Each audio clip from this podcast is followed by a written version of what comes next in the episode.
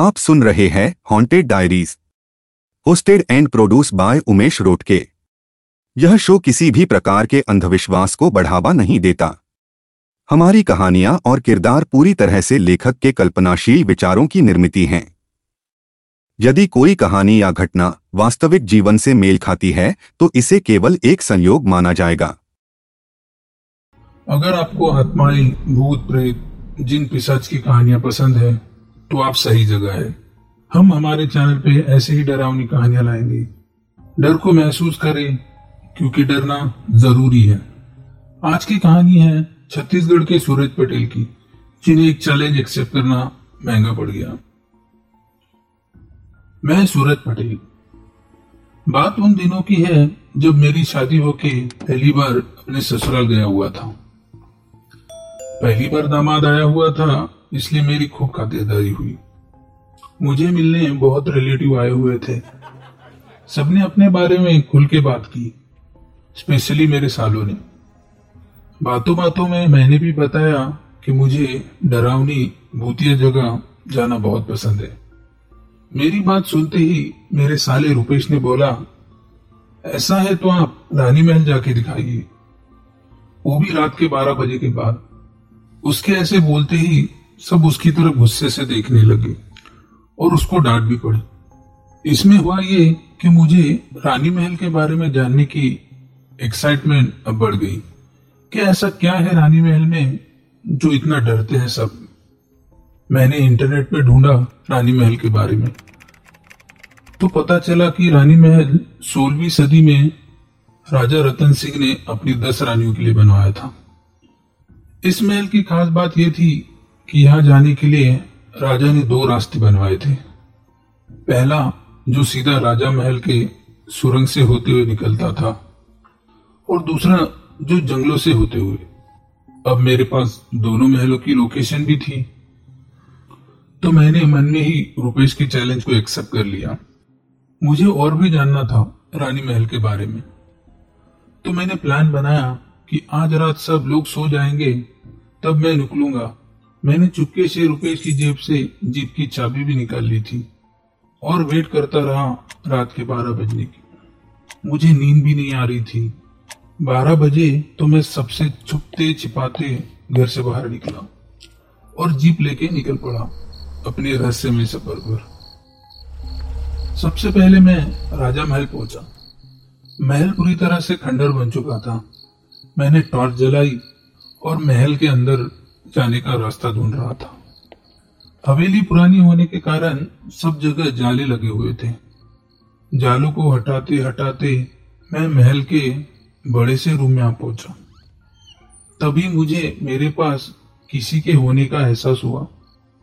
मैंने पलट के देखा तो कोई नहीं था वहाँ। मैं आगे बढ़ा और टॉर्च से इधर उधर देखने लगा कि सुरंग किस दिशा में होगी।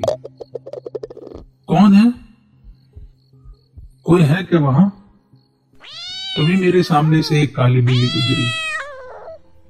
मैं थोड़ी देर के लिए डर गया था, क्योंकि उसकी वो हरी आँखें ही मुझे दिखाई दे रही थी। आगे बढ़ा तो मुझे ऊपरी माले से रोशनी दिखाई दी। मैं रोशनी की दिशा में बढ़ा तो किसी के खांसने की आवाज़ मुझे सुनाई दी। मैं दौड़ते हुए उस कमरे में गया। तो वहाँ एक बूढ़ी औरत सोई हुई थी, जो दर्द के मारे करा रही थी। वो जो भी थी, बहुत डरावनी लग रही थी। उसके बाल जहाँ फैले हुए थे। मैं उसकी तरफ़ बढ़ा तो मुझे कमरे के आईने पर किसी की परछाई दिखी, जो बिल्कुल मेरे पीछे खड़ी थी। मैं जैसे ही पलटा, वो परछाई भागने लगी। मैं भी उसके पीछे भागा। और उसको रोका। उसने अपने मुँह पर से शॉल हटाई। वो कोई आदमी था। उस आदमी ने बताया कि वो रामलाल है और उसकी पूरी पीढ़ी इस महल की रखवाली और देखभाल करते हैं। ऊपर जो औरत है, वो राजा की चौथी पीढ़ी की आखिरी वंशज है, इंदुमती देवी।